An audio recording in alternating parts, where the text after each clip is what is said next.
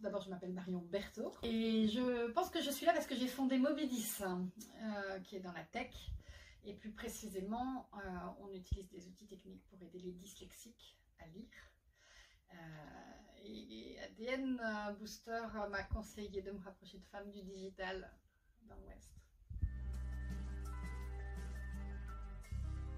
Mobidis, c'est rendre la lecture accessible aux dyslexiques. C'est trouver des solutions techniques pour euh, préparer les textes, préparer les livres hein, et euh, faire en sorte que les enfants puissent euh, suivre en classe comme les autres, dans les mêmes manuels scolaires, dans les mêmes livres qui sont étudiés en classe.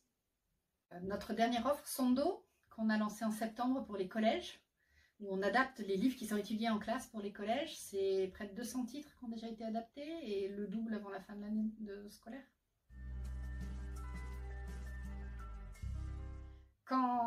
ADN West m'a dit, m'a proposé de faire cette interview pour euh, Femmes du Digital de l'Ouest, j'ai beaucoup hésité parce que, euh, voilà, mettre en avant des femmes parce que c'est des femmes, c'est pas trop mon truc. Euh, moi, ce que je voulais mettre en avant, c'est ce qu'on fait, ce qu'on réalise, c'est la tech, l'intelligence artificielle qu'on met dans nos livres.